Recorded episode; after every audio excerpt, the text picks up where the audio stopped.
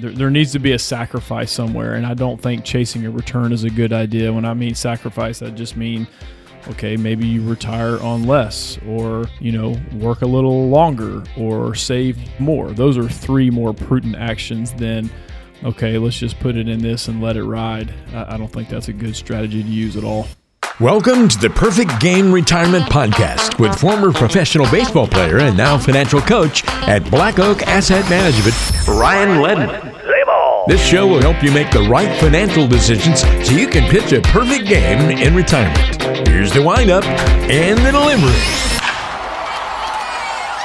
Welcome back in to Perfect Game Retirement. I am Ben George. He is Ryan Ledden, President and Financial Coach at Black Oak Asset Management serving the Atlanta area. You can find them online at blackoakam.com.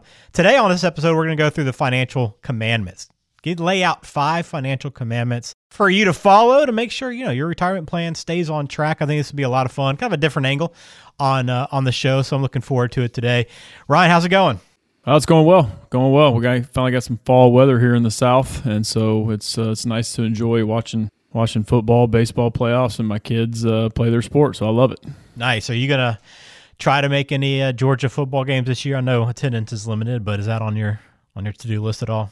Probably not. I mean, sadly, it just it, I maybe go to one to two games a year, and it's usually with with a friend that already has season tickets or something like that. So it's just uh, we haven't done in a while. We used to go every single week, but um, with with again, my son plays at nine o'clock every single Saturday morning, and then uh, my my daughter usually has a tournament all all day on a Saturday or maybe a two day or so. Yeah, it's just phase uh, phase of life right now. It's just not a not top priority, but definitely watching it uh, on TV is. Yeah, absolutely. Well, uh, a lot of fun so far. I'm glad everything's back uh, football wise, and hopefully the season will play itself out, and uh, we'll get to the national championship eventually. And maybe, hey, maybe Georgia will be involved. There's a good chance of that. Um, I want to start off with a little uh, getting to know you. We do this from time to time to to get to know Ryan a little bit more outside of finance and investing and and being a financial coach. And and Ryan, the question I got for you today, before we get into our main topic, what's a habit that some people have that drives you crazy? Well, there's probably a lot because I'm a pretty particular person, but um, and I'm probably guilty of most of the ones that uh, that drive me crazy. But uh, I, I guess, and, I, and like I just said, I, I'm kind of guilty of this too sometimes. But just people hiding behind their cell phones, um, and that's metaphorically and actually happening. Um, between you know going to restaurants and seeing families just plugged into their phones and not having any conversation, but also to just social media. Um, you know, being able to to type in and say what you want uh, and have this platform that uh, you can say whatever you want, whether it's true or not. Uh, I just th- that drives me nuts, and and especially it's watching the Netflix uh, episode of Social Dilemma. Oh, it, yes. it really paints a picture of we are lab rats, I think is the quote from uh, one of the individuals who used to work at uh, Facebook. We're, we're lab rats, and it's very sad to say and hear, but also true because the guy even included himself. He's like, I'm one. I'm one too. And, and I, I know I'm behind the curtain and I know what goes on. So,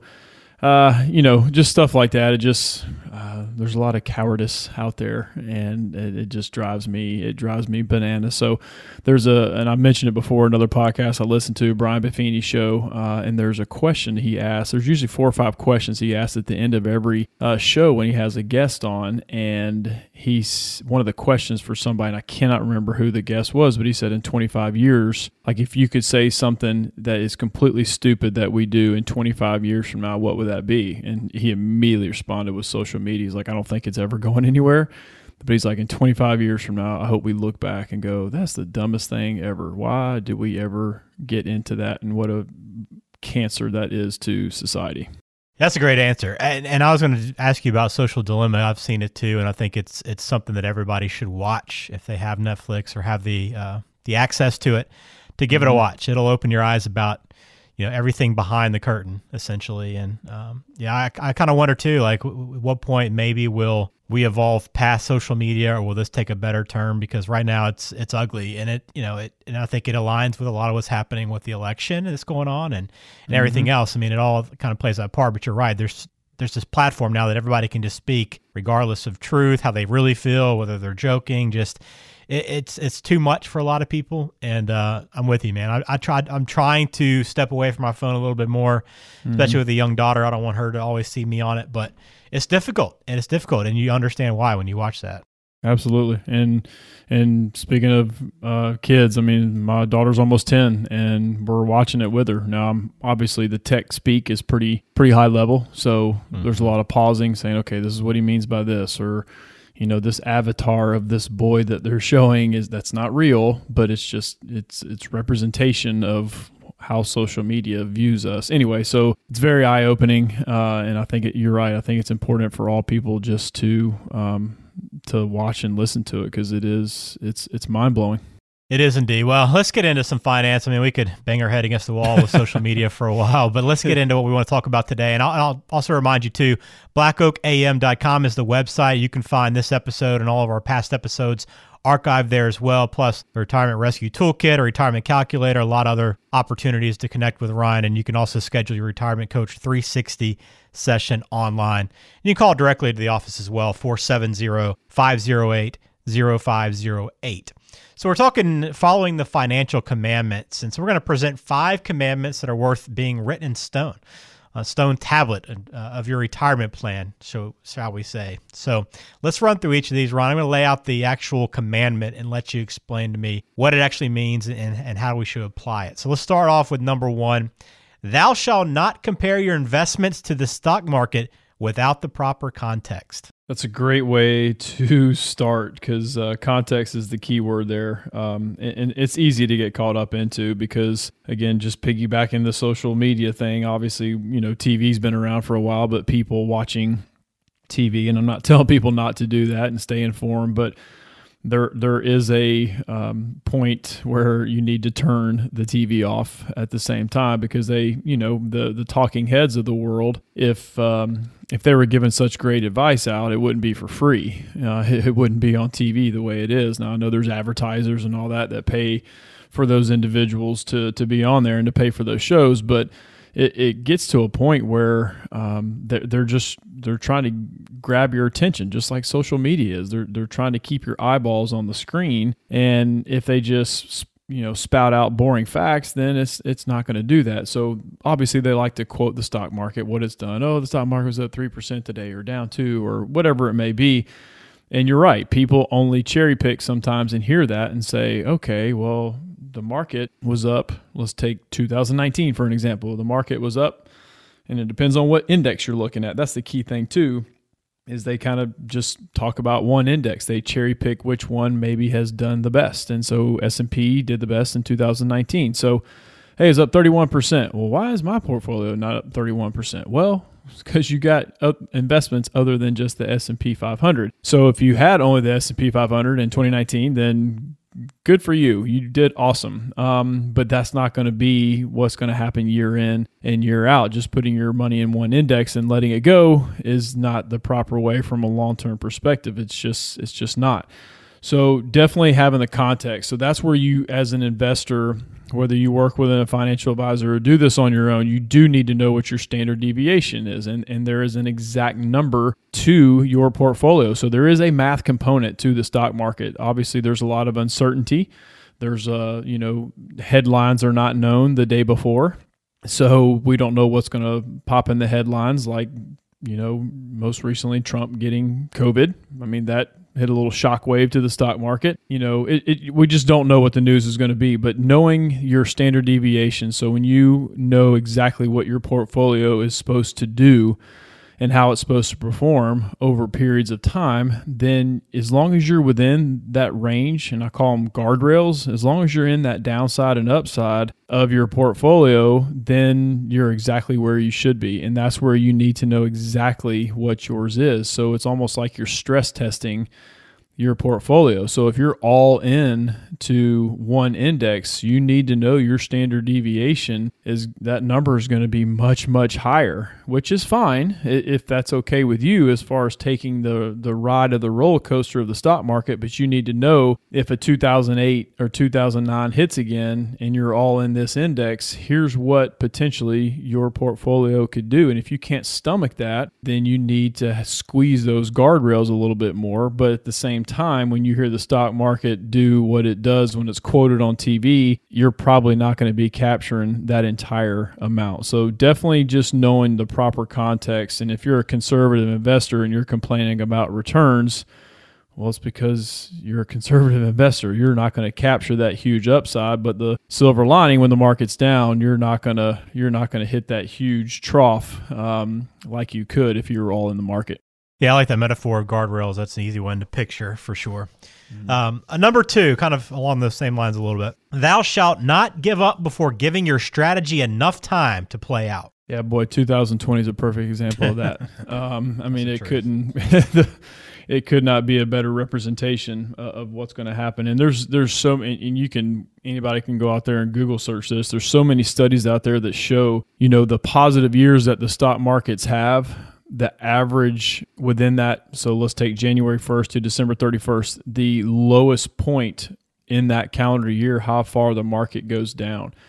In the years that the market goes up, it's been it averages the low that it has within that year, it averages about negative 14%. But when you look at the entire year though, it has a positive rate of return. And these are these are studies that have shown this data. So it just means you, you do need to let this stuff play out and give it time. And again, 2020 is a perfect example of that. Now, some indexes are higher than they were before COVID. Um, quote unquote officially hit the United States or before we really shut down in mid February. Some of them have not, but they are close to where they were. But it just shows if you if you jumped off early on, if you jumped off the roller coaster, and Dave Ramsey says it all the time, the only people that get hurt on a roller coaster are the ones that jump off early before before it gets to its destination. And it's so true that you're locking in those losses. And I know it's easier said than done when you're in that moment and the media is spewing all this fear tactics and you're panicking and you're in retirement. Well, if you're in retirement, you shouldn't be all in the market. Um, and I know that's kind of a blanket statement, so maybe some people are, but for the most part, you shouldn't be all in the market. So you shouldn't be worried about the market losing as much as it has because your portfolio shouldn't do that uh, when you're in retirement and pulling income out. But giving it time, I mean, it, we live in a society of, you know, it, it's just a quick culture. It, you know, we, we want to know this, we want to know this right away, and it needs to hurry up and fix itself. Um, so we definitely have to battle that sometimes, but education is where um, it, it kind of clearer heads prevail when people are educated on what they have versus what the media is telling they have. Yeah, I found I've kind of found that just not looking at it uh, very often is very helpful in this because it's like when you step away, you don't realize you know how many swings and and now this year's obviously been different than most but just the ups and downs can wear you out just watching it and you want to react to just stepping away and if you look over the course of four or five months rather than day by day it's a great picture but day by day man it's stressful. It is it is and that's where you're right a, a little bit of the head in the sand uh, kind of helps sometimes. Again it's okay to, to pay attention. I'm not saying ignore it but when you know those things are down and you're kind of in our age bracket, okay, I'm not touching this stuff for a long period of time, so why not? Why do I need to worry about this stuff? Which will lead into other questions that we'll have on the show. But it's um, stay informed, but there is a little bit of ignorance is bliss. yeah, no doubt. Uh, you talked about this a little bit in terms of you know you don't want to be all in in the stock market um, you know as you're in retirement or getting close to retirement necessarily. That's probably not the best case for majority of people. So number three on our financial commandments list thou shalt not chase big returns too late in life yeah, keyword in that one, chase. Um, we we we see that quite a bit. Chasing returns. It's you know hopping on the bandwagon, if you will, once everything is is doing well. And and I've heard people say that uh, you know we'll get back in when the when the stock market's better. Okay, when when is that going to be? Let me know because that will be. you can come work for me. Um, so, but yeah, chasing returns late. Now, I, sometimes that's a common thing because maybe people didn't uh, save early enough or they want to retire and they just don't have a big enough nest egg or maybe they had a financial situation happen in their life, whether that's divorce or bankruptcy or whatever it may be. They're just not at the point where they want to be or thought they they would be.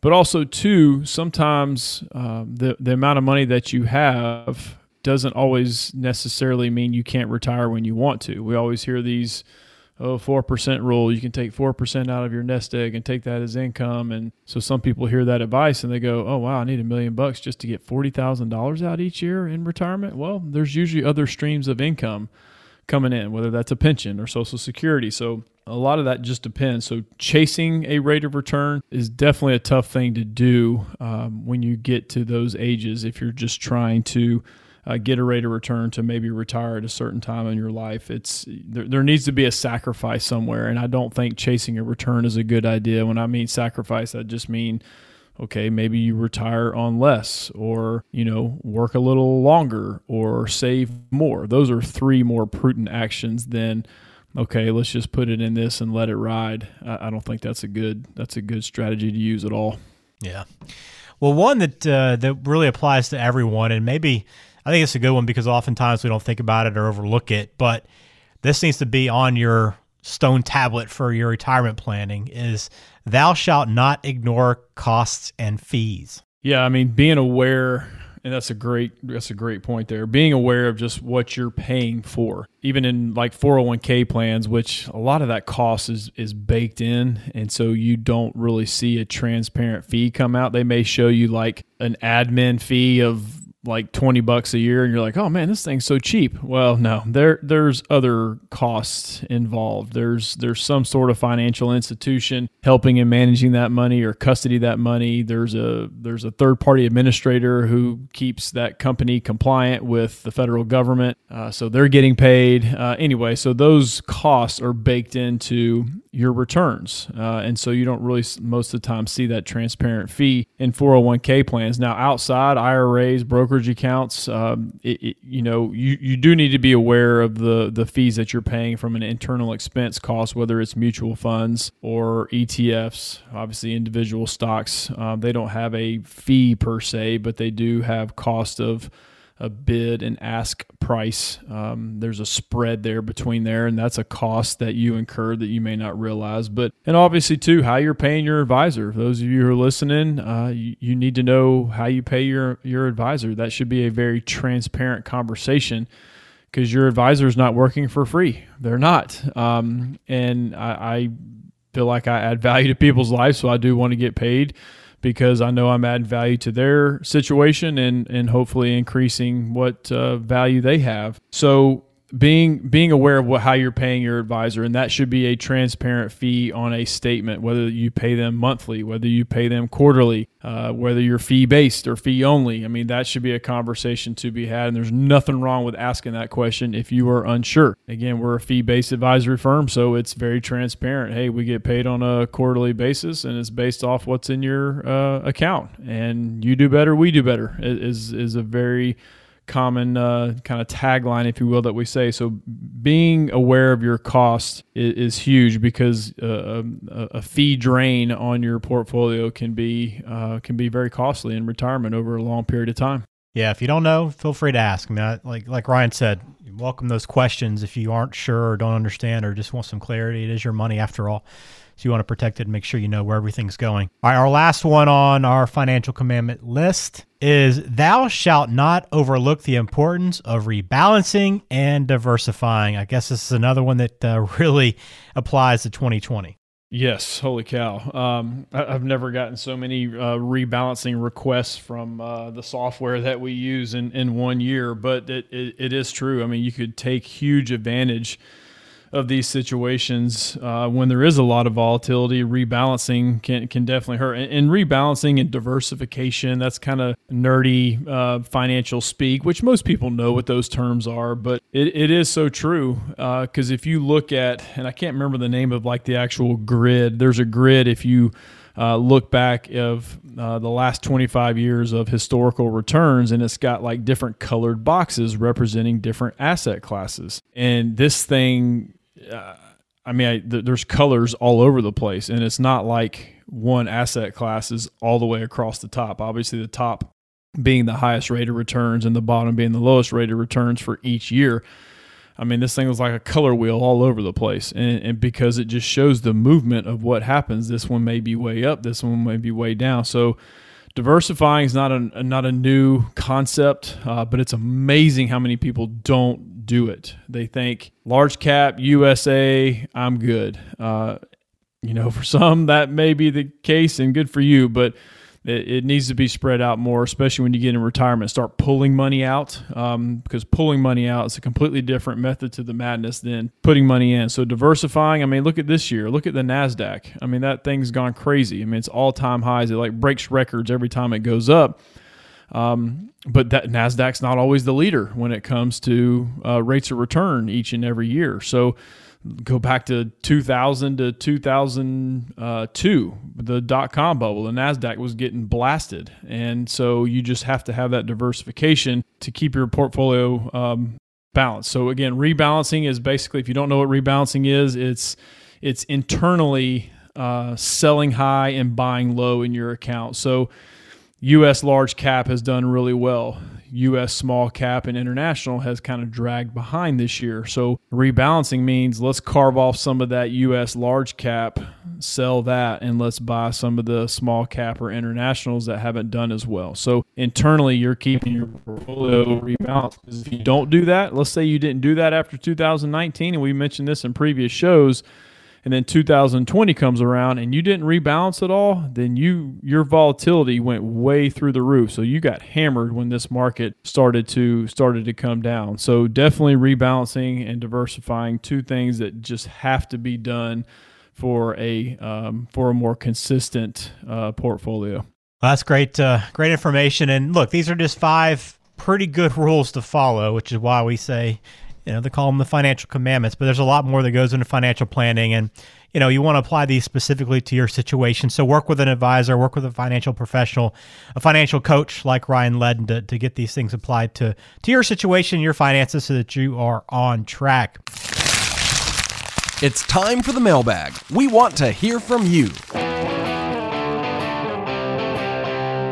We got one mailbag question today to get to before we close out this podcast. And again, as always, you can send them in to us. BlackOakAM.com is the website, and you can call Ryan directly with any questions you have uh, that you want to ask or about this podcast, whatever it is. 470 508 0508. But Sally and Macon reached out to us, Ryan, and she wrote, I just heard that I can get half of my ex husband's Social Security benefit. Is that true? Can I really take half of it away from him? That's a actually excellent question, Sally. And uh, the answer to the first part is yes, that's true. The second part is you're not really taking half away from your ex-husband. And so let me explain. So, and there are some, of course, Social Security. We got rules and exceptions and nuances that we need to navigate through. But um, if you were married to your ex-husband for at least 10 years or longer. You that's kind of the first box you can check if, if it was longer than 10 years. Uh, and you, Sally, are unmarried. You're 62 or older, and at least divorced for two consecutive years. So again, little nuances there. But if you check all those, if you check all those boxes, then potentially you can um, get a spousal benefit, which which is essentially half of your ex husband, but it's not like you're taking anything from your ex husband. And, and, the same rules would apply even if you were still married. If you don't have, if your own benefit, Sally, is not larger than half of his full benefit, then you can take it just like if you were a spouse, but now you're an ex spouse. So you can you can claim off your uh, ex husband's Social Security benefit. So, obviously, the Social Security Administration can help you out with that. Now, the earnings test or the earning limits uh, still apply. So, if you're still working, Sally, and you claim off of this, then you could potentially take a, uh, a hit depending on how much income you're making. So, there's a lot of nuances, but in general, yes, you can claim off your ex spouse's uh, Social Security benefit. But again, there's a lot of it depends in there. And so that's where uh, reaching out to the Social Security Administration, and setting up an appointment with them. Uh, just make sure you ask some good questions. Uh, because they can't really volunteer a lot of information from a planning standpoint, but you can uh, you can ask them questions specifically uh, about your ex spouse, and if your benefit is less than half of what his is, then you can claim it if that makes sense. So, um, good luck with that, Sally. Again, Social Security Administration uh, can be helpful sometimes, and sometimes they can't be. So, best of luck with that, but you can claim off his benefit. There you go, Sally. I'm sure she'll be happy to hear that uh, nugget from you, Ryan. She'll be I'm sure she'll probably visit the Social Security Administration pretty soon to figure out what all she can get. But uh, but glad uh, we appreciate you riding in, Sally. And again, if you have any questions, send them to us at blackoakam.com. That's the website, and you can find more information about this podcast, plus everything we've talked about before on the podcast and a lot more. Ryan is a Dave Ramsey SmartVestor Pro, and there's a lot of great uh, resources on his website for you to use, whether or not you work with him. But hopefully, after you go through the website, you'll see that uh, there's a lot of value there. As he mentioned, he provides a lot of value for his clients and, and, the services he provides. So, the bottom line, though, we want you to follow these financial commandments that we've listed today and, and keep those in mind. You know, whether or not you're working with someone, always do your diligence and, and be aware of, uh, of what you're getting involved in and, and, have some patience along the way. So, Ryan, we appreciate it. Uh, enjoy this episode of Perfect Game Retirement and look forward to catching up with you again soon. Yeah, appreciate it, Ben.